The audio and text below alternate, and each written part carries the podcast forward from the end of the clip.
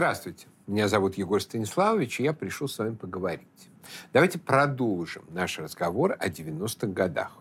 Уже не в ключе личных воспоминаний о 93-м годе, а в ключе, так сказать, аналитическом. Что же такое это было и зачем оно с нами случилось? Еще тогда, когда Анатолий Чубайс не удрал в Израиль и не спрятался, его жена, режиссер Дуня Смирнова, рассказывала о том, что Чубайс узнал о бандитском беспределе 90-х и о том, как тогда жилось простым людям только из сериала «Бригада», просмотренного с подачи супруги с 15-летним опозданием. Это, пожалуй, все, что нужно знать о многочисленных флешмобах назад в 90-е, спонсируемых всевозможными либеральными фондами при поддержке Чубайса, ельцинской семьи и их многолетних соратников. Эти люди искренне думали, что нам в ту эпоху было так же хорошо и весело, как им. А потому, достав четверть века спустя пожелтевшие с диковатой цветокоррекции фото, мы взглянем на себя безбородых, плохо одетых, голодных и злых, и с умилением вздохнем. Зато была молодость и свобода. Такой нелепый расчет основан на главном непонимании. Именно молодости-то у нас и не было. Гражданин Чубайс и компания ее у нас украли. Особенно хорошо прошлись по моему поколению 1975 года, которому, когда рухнул СССР, исполнилось 16, а когда с дефолтом начался закат ельцинской чубайсовской модели, было уже 23. Никуда нельзя было съездить, поскольку повсюду появились границы. Инфраструктура была развалена, транспорт работал со сбоями, и обычное путешествие превращалось порой в довольно опасные приключения. Невозможно было дойти до метро от гостей у девушки, не нарвавшись на какую-нибудь гопоту или пьянь. Ощущение небезопасности, беспомощности было всеобщим. Те, кому повезло, смотрели в ужасе по телевизору, как на Кавказе берут в заложники или отрезают головы тем, кому не повезло. Никакого интернета еще не было, и люди целыми днями поглощали отраву, лившуюся из телевизора ложь и русофобия, порнография и пошлость, про чувство униженности от необходимости по 10 лет носить отцовские обноски или есть что попало, которым сопровождалась эта свободная жизнь, я и вовсе не говорю. Свобода, бывшая наградой за эти годы унижения, тоже не впечатляла. Да, можно было сравнительно безнаказанно издеваться над позорищем президентом тем самым втаптывая в грязь идею государства как таковую. Но сменить этого президента оказалось нельзя. Да, можно было до одури избирать оппозиционный парламент, но только парламент этот самими же избирателями воспринимался не иначе, как бессильная, несмешная клоунада с драками и бессмысленными разговорами. Можно было купить в переходах метро «Майнкамп», арийские веды и прочую запрещенную сегодня ахинею. Результатом была стремительная деградация патриотически настроенных граждан. Когда в конце десятилетия, после дефолта и с началом интернета, патриотические интеллектуалы взялись за головы, то выяснилось, что даже в плане умственного развития мы потеряли время зря. Зачастую читали не те книги, думали не о том не будь 90-х, и мы, и власть были бы гораздо умнее. Понятно, что были люди, которым этот мир очень нравился. Они и сейчас считают, что при дедушке был порядок. У них были баксы, тачки, мобилы, экстази, кокаин, телки и текила. Эти ребята делали реальные дела, то есть воровали. И смотрели на нас, как на ложков из подворотни. Буквально цитата. Мы про их мир читали в журнале «Ом», сидя на вахте какого-нибудь института физкультуры. Иногда, когда сталкивались вживую, замирали от ужаса пополам с диким восхищением. А что, так можно? Степень представлявшейся тогда, само собой, разумеющейся о моральности, продажности, подлости нам сегодня, спустя 20-30 лет стабильности, кажется просто невозможно. И когда в виде новых скандалов всплывает старая история оттуда, то кажется, что так не бывает. В стране только что узнавшие, что Бог все-таки есть, эти ребята жили так, как будто Бога совсем нет. И для верности полировались сверху томиком Ницше. Ни в какой нацистской Германии никогда не было такого числа практических ницшанцев, как в России 90-х. Падающего толкни. Впрочем, Бог был. Россия той эпохи, конечно, и в самом деле была страной религиозного возрождения.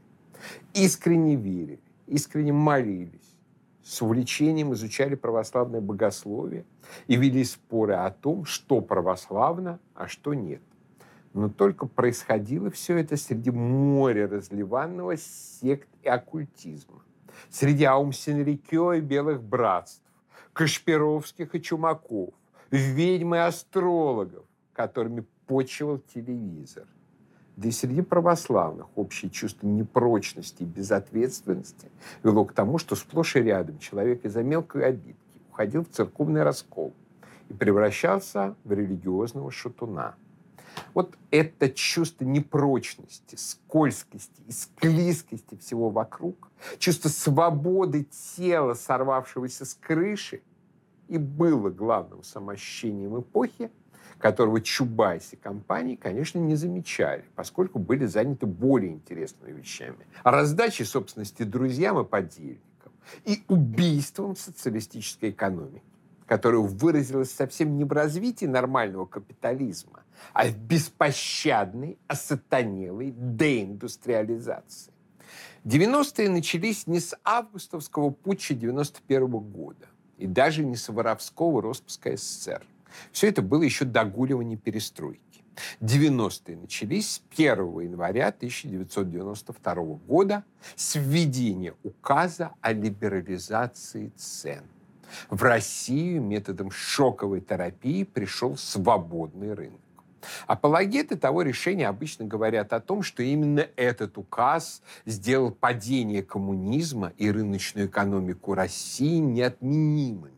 Магазины начали немедленно ломиться от сказочных явств по свободным ценам. На самом деле никакой скатертью-самобранкой бывшие советские магазины не стали. Первое время рыночными торговыми посредниками были оптовые базы, с самого начала контролировавшиеся криминалом, а также торговцы-одиночники у метро, закупавшиеся на этих базах. Одной из таких метроторговок была моя бабушка, пенсионерка Александра Васильевна, ушедшая от прилавка на пенсию аж в 1978 году и вынужденная в 1992 ненадолго вернуться в торговлю снова, так как надо было кормить семью. Она ехала на такую базу, покупала там несколько банок импортной тушенки и продавала их у ближайшего метро. Схема работала январь-февраль, а к марту начала давать сбои, и бабушка это дело бросила. Зато не давала сбоев запущенная Гайдаровским указом инфляция. Всего за несколько месяцев она полностью уничтожила сбережения, а с ними и самоуважение, а зачастую жизнь советского среднего класса. Сберегательные счета, копившиеся десятилетиями деньги на квартиры и машины, отложенное на похороны, все в одночасье оказалось обнуленным. Забег к новому благосостоянию всем приходилось начинать заново. Причем в наиболее благоприятном положении оказались расхитители и бандиты, а также те, кто находился в личных хороших отношениях с новой властью на всех уровнях не за гибель коммунизма, не за свободный рынок, а именно за это обнуление достатка и судьбы и ненавидят наши сограждане, прошедшие через 90-е, пресловутого Гайдара Чубайса. Весь этот разграб, как удивительно точно обозначил положение дела Александр Солженицын, подавался с заклинаниями «иного не дано», альтернативы нет. Это была главная ложь реформаторов ельцинского времени. Иной сценарий реформ был не только возможен, но и единственно логичен. А фактически осуществленная последовательность реформ была варварством, противоречившим базовым принципам экономики. на что указывал в своей книге «Глобализация. Тревожные тенденции» крупнейший современный экономист, Нобелевский лауреат Джозеф Стиглиц. Постсоветскому человеку начали наносить удар за ударом, противоречивший всякому здравому смыслу и базовым принципам экономики. Первой акцией нового правительства было введение свободных цен и разгон маховика инфляции, буквально за неделю уничтожившего все накопления предшествующих десятилетий. В рыночную экономику граждане России вступили ободранными, как липко, без всяких накоплений, а значит, не могли полноценно участвовать в приватизации, не имели возможности инвестировать. Они, быть может, и хотели бы обогащаться, приобретать собственность, инвестировать, покупать акции, но им было банально не на что это делать. А либеральные экономисты из телевизора рассказывали о рыночной неэффективности советских людей. По сути, жизнь старших поколений, прожитая в рамках советской системы, где они делали накопление по ее правилам, обесценивалась. В этом и состоит ответ на вопрос, почему жители столь богатой страны живут настолько бедно. Потому что они всего за сто лет пережили несколько крупных экономических и социальных дефолтов. Первым был дефолт революции и гражданской войны, ограбление и изгнание имущих классов и всеобщая разруха гражданской войны и голода. Вторым был дефолт коллективизации, когда немного набравшую жирка за эпоху НЭПа русскую деревню ограбили, подчистую частично уничтожили. Третьим был дефолт, вытекший из шока войны. Гибель людей, разрушение на оккупированных территориях, где до войны была сосредоточена значительная часть экономического и человеческого потенциала. Послевоенное время характеризовалось в СССР, как и во всех развитых странах, восстановлением и накоплением капитала. Причем сравнительно равномерно распределенным. На Западе это делалось через механизмы социального государства, в СССР через во многом аналогичные механизмы, отстроенные при Хрущеве и Косыгине Брежневе. Конечно, советский человек не мог себе позволить западного уровня жизни, но определенные накопления у него имелись. Именно их подчастую уничтожили Гайдар Чубайсовские реформы. Постсоветский гражданин оказался голым человеком на голой земле. Но чтобы что не вышло, в 1998 году последовал контрольный выстрел в голову. Были уничтожены еще и накопления, сделанные за лихие 90-е. Фактически все, кроме олигархов, вступили в новое тысячелетие ограбленными подчистую. Споры, кто куда вложил свой ваучер, вызывают у того, кто жил в 92 году, только одну реакцию из известного тогдашнего анекдота про поручика Ржевского. «Гусары молчать!» Я сам, кстати сказать, вложил ваучер куда удачнее Чубайса в свой умственный рост. Родные продали мой приватизационный чек у метро людям, куплю ваучер за что-то вроде 8 тысяч рублей. И отправился в знаменитый букинист в Столешниково, где приобрел себе на эту сумму осень средневековья Йохана Хёйзинги, средневековую Россию на международных торговых путях Тихомирова и что-то еще, несомненно, поднявшее мой уровень интеллектуального развития. Так что по сравнению с теми, кто вложился в какой-нибудь Хапер Инвест и прочее отличное от других компаний, я пусть немного, но выиграл. Ваучерная приватизация была аферой от начала и до конца. У меня были знакомые, которые на свои чеки приобрели акции мало кому тогда известной и мало кого интересовавшей компании «Газпром». В начале 2000-х годов эти акции приносили миноритариям кое-какой доход, но мизерный и становившийся все меньше, что контрастировало с прочими достижениями супермонополии и доходами ее уборщиц. Этот пример показывает, что никаких по-настоящему выигрышных билетов в лотерее имени Чубайса просто не было. Рыночные реформы Гайдара уничтожили тот самый средний класс, который сформировался за позднесоветский период в СССР, который имел все шансы плавно перетечь в нормальный постсоветский средний класс. Единственное, на что Чубайс расщедрился в отношении этих людей, это бесплатная уступка выделенных советской властью квартир, которой большинство, слава богу, воспользовалось.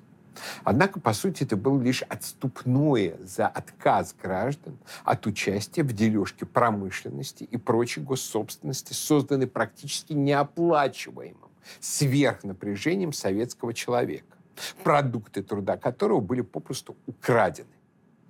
Инфляционным ограблением дело не ограничилось. После сгорания сбережений последовала борьба с инфляцией в виде так называемой монетаристской финансовой политики, оставившей экономику без денег. Старые накопления исчезли, новые делать было невозможно, так как деньги стали дефицитом. Так называемый твердый курс рубля, которым так гордится Чубайс, был гибелью для большей части страны, получавшей мизерные зарплаты, или получавший их кастрюлями и плюшевыми мишками со своих заводов. Стиглиц писал, если для этих людей и для страны в целом завышенный валютный курс был катастрофой, то для нового класса бизнесменов он был благодеянием. Они тратили меньше рублей на покупку своих «Мерседесов», своих сумочек от «Шанель» и импортируемых итальянских деликатесов.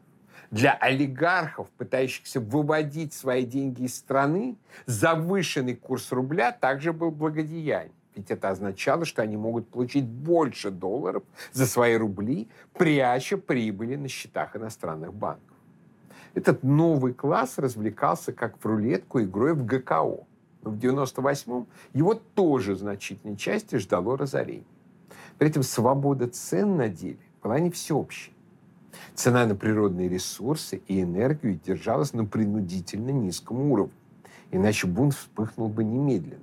А это значит, что проще было закупить по низким ценам сырье или даже разобрать на сырье дорогие станки заводов и продать это на Западе, чем что-то произвести и поставить на внутренний рынок, на котором денег ни у кого не было.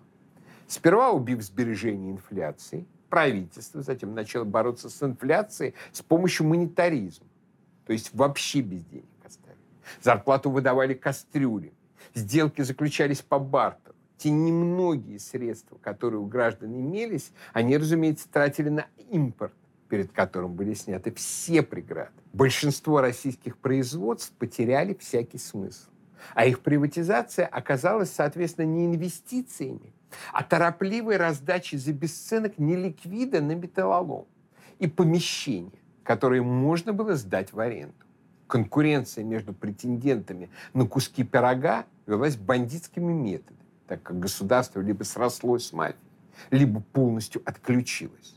ВВП страны катастрофически провалился. Лишь в 1997 году поплавок чуть вынырнул на 1,4%, но тут же последовал дефолт 98 -го. Стиглиц подчеркивает одну очень важную мысль. Экономический спад необратим. Это ложь, что можно спуститься на дно, оттолкнуться от него, а потом все компенсировать. Потерянные для экономики десятилетия потеряны навсегда – и выражаются в конкретных жизнях конкретных людей, которые оборвались в период всеобщей нищеты и безысходности. Если в 10 лет у вас не было велосипеда, а в 40 лет есть Кадиллак, то в 10 лет у вас все равно не было велосипеда. Если в 2023 году у вас вырос ВВП, то в 1992 он все равно упал. Это уже навсегда и стоило жизни и здоровья миллионам людей что и отразилось на демографических показателях. Смертность превысила рождаемость. Народ начал вымирать, и до сих пор в полной мере мы не вышли из той демографической ямы. Товарное изобилие, которым так хвалился Чубайс, было изобилием импорта. И было до конца 90-х доступно в основном жителям столиц, причем в весьма ограниченных масштабах, так как денег на пользование им, повторю, просто не было. Вот я принимал участие в тогдашних экономических процессах в более чем скромной роли книготорговца, получающего процент с продаж. Книготорговец я был одаренный, и каждый день полученной прибыли нам с женой хватало на то, чтобы купить хот-дог и умять его за обе щеки, а дома попить чаю с конфетами буревестник. Можно себе представить, как жилось тем, у кого не было доступа к столь же шикарным рыночным возможностям. Верхом нашего накопления капитала была покупка у соседей книготорговцев двухтомного древнегреческого словаря Дворецкого. Иными словами, именно политика ельцинского правительства, инфляционное сгорание накоплений и удавка монетаризма, искусственный экономический спад, разворовывание госсобственности, поляризация неравенства, валютная система к выгоде потребителей импорта сделала нас в 90-е практически нищими. Именно она лежит в основе того, что богатая страна и сегодня живет гораздо беднее, чем могла бы.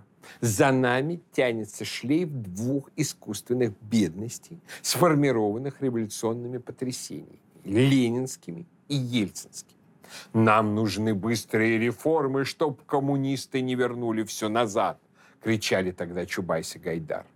Это были либеральные большевики, ощущавшие, что их власть, сочетавшую радикальные либеральные эксперименты в экономике с полным пренебрежением внешнеполитическими интересами страны, единством расчлененного беловежскими границами русского народа, традициями русской цивилизации, никто бы недолго не вытерпел. Даже на крови 93 -го года они продержались в своем классическом реформаторски клептократическом виде едва 6 лет. За это время они ничего не построили. Но успели много чего разрушить и много кого убить. Не имея времени, они просто украли его у нас. Почему был избран этот вариант? Гайдар Чубайс особенно никогда не скрывал.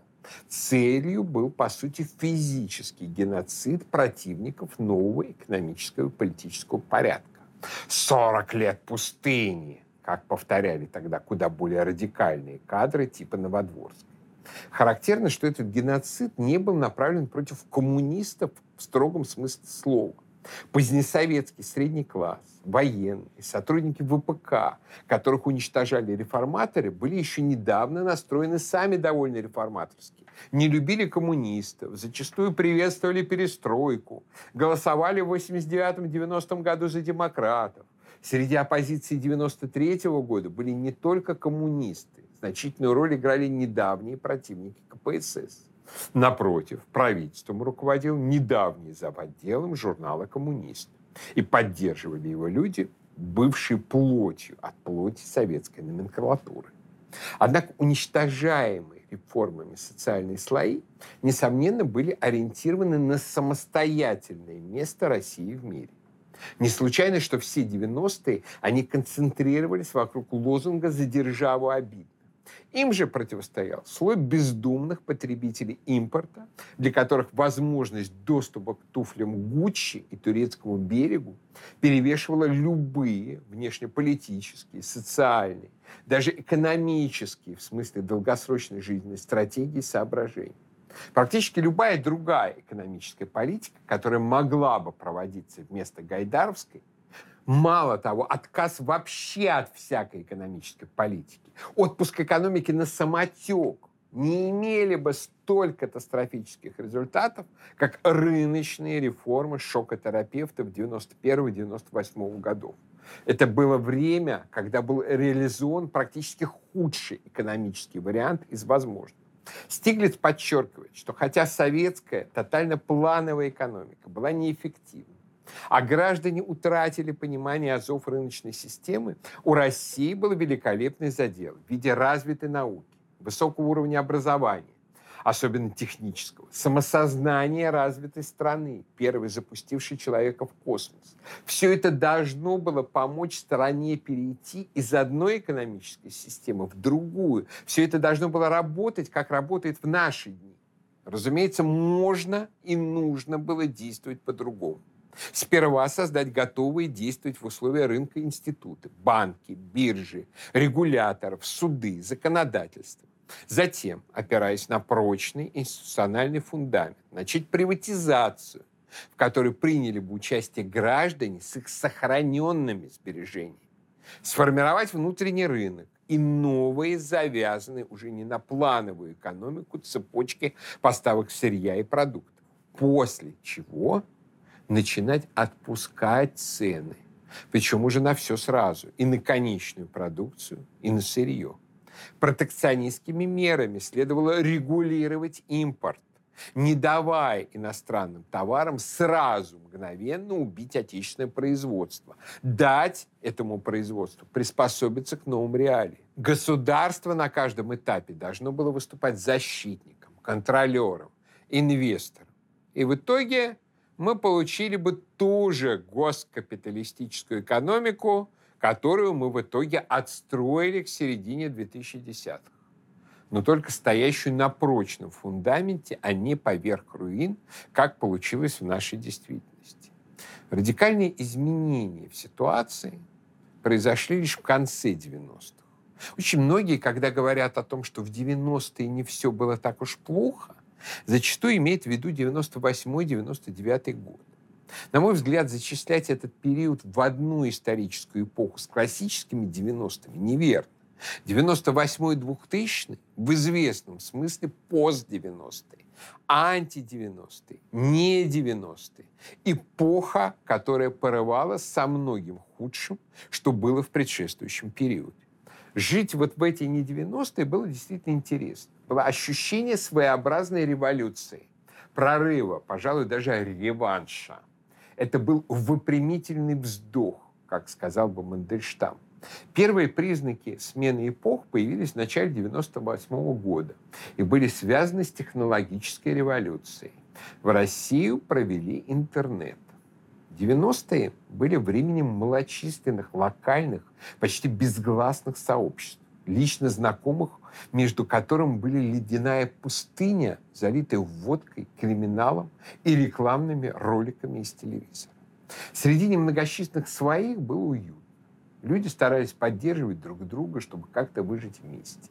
Однако уровни, которые позволили бы человеку подняться над своей локальностью, контролировались ельцинскими медиа, где работал распределенный по различным теле- и радиостанциям, газетам и журналам единый уникальный творческий коллектив. Однако уровни, которые позволили бы человеку подняться над своей локальностью, контролировались ельцинскими медиа, где работал распределенный по различным теле- и радиостанциям, газетам и журналам единый уникальный творческий коллектив чрезвычайно сплоченный, агрессивный, не допускающий отступления от партийной линии. Появление нового средства коммуникации, которое не контролировалось ни Березовским, ни Гусинским, в котором ничего не значили ни многочисленное мычание Евгения Киселева, ни трескотня Светланы Сорокиной, радикально изменило всю ситуацию начали формироваться сети надлокальных коммуникаций вокруг форумов, и гостевых книг в интернете. А вместе с ними надлокальные сообщества, где свободно обсуждались политические и мировоззренческие вопросы. Выяснилось, что большинство тех, кто тогда вышел онлайн, отнюдь не разделяли ценности, диктуемых ящиком и газетами.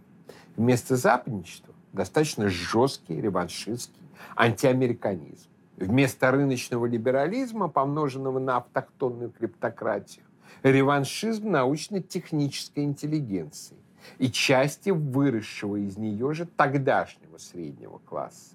Вместо русофобии – патриотизм, в купе с желанием рассчитаться за унижение в 1996 году в Чечне. Все это кипело, бурлило, сливаясь в некую общую, шедшую по телефонным проводам ярость. Вы ведь помните еще, что интернет тогда подавался по телефонным проводам? Дефолт августа 98-го поставил ельцинский режим в очень опасную ситуацию. Если бы тогда удалось протащить через Думу правительство Черномырдина, не исключено, что вскоре Москва бы столкнулась с ранней версией Твиттер-революции. Только созывали бы на митинги при помощи интернет-форумов. Люди, особенно тот самый разоренный манипуляциями олигархов первый средний класс, были настроены очень решительно. Вместо этого Ельцину и его группе пришлось признать парламентскую революцию, возведшую в премьеры Евгения Примакова. Роль правительства Примакова-Маслюкова в начале экономического роста, в появлении первых проблесков самостоятельной внешней политики вряд ли нуждается в напоминании. Но что забыто в деятельности этих благородных мужей, так это то, что их поддерживал созданный новыми коммуникациями социум, связывавший с ними определенные надежды. Возрастание информационной и социальной мобильности накладывались друг на друга и искали выхода, который в итоге обнаружился в массовых антиамериканских и просербских настроениях весны 99 года. Март 99 изменил в стране практически все.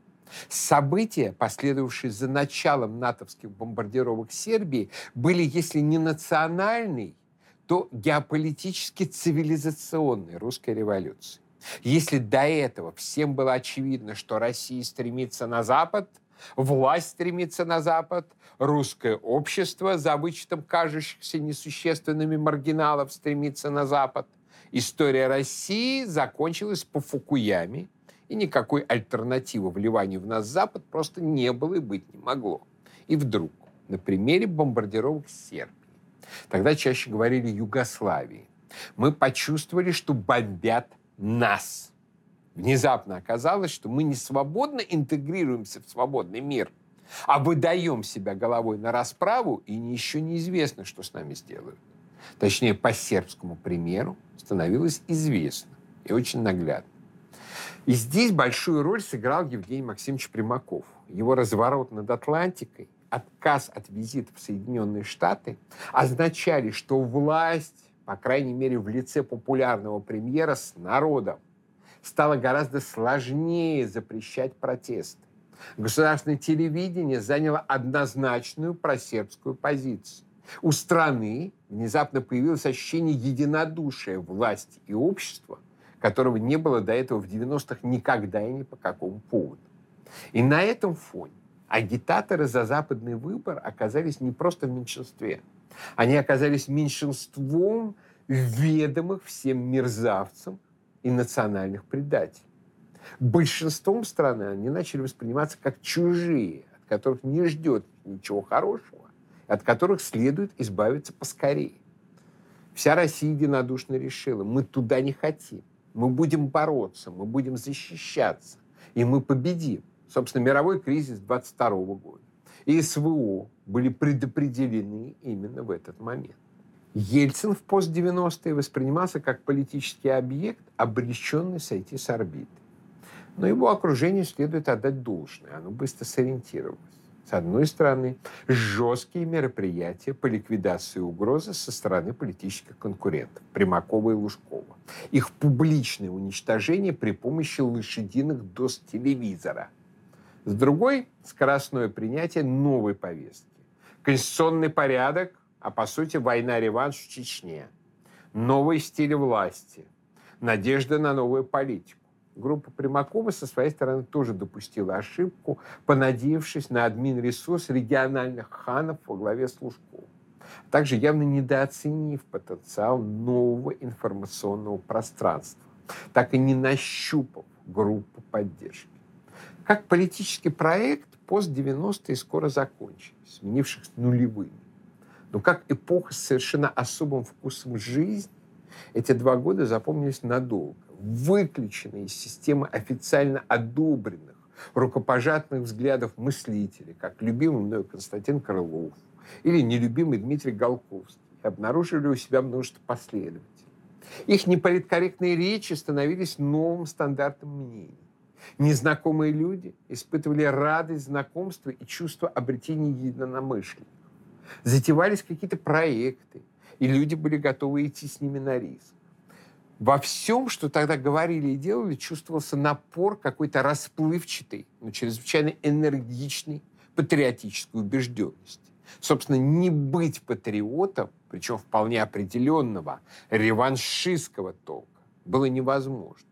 Иногда это доходило до гротескных картин, вроде «Российская армия возрождается в Чечне» из уст того самого Анатолия Чубайса.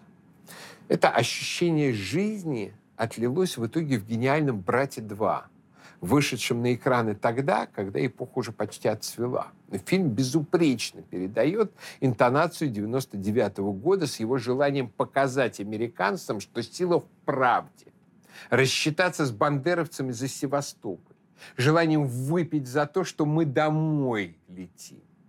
И знаменитое детское стихотворение о родине не случайно начиналось «Я узнал». Я узнал, что у меня есть огромная семья. Главным в ней 90-е было ощущение внезапного открытия для себя огромного мира своей родины. И патриотичный национализм той эпохи был естественным следствием восстановления надлокальной коммуникации. В нулевые эта надлокальность сменилась резким индивидуализмом, нашедшим точный технологический коррелят в эпохе блогов, в известном смысле продолжающийся и до сих пор. Экстаз коллективных форумных разговоров улетучился, сменившись обменом, утверждающим лишь «я» монолога. Но календарные 90-е закончились именно на той эйфорической ноте раскрывшихся горизонтов. Россия преодолела новую смуту, выразившуюся в социальной аномии, сирич беззаконий. Она избежала цивилизационного самоубийства в виде капитуляции перед Западом и смогла начать возвращаться к себе в идейном и геополитическом смысле. В этом и только в этом смысле можно сказать, что 90-е были в конце концов хорошим для нас временем. Хорошее время – это время, когда ты все-таки выжил. А пока я прощаюсь, но наш разговор не кончен.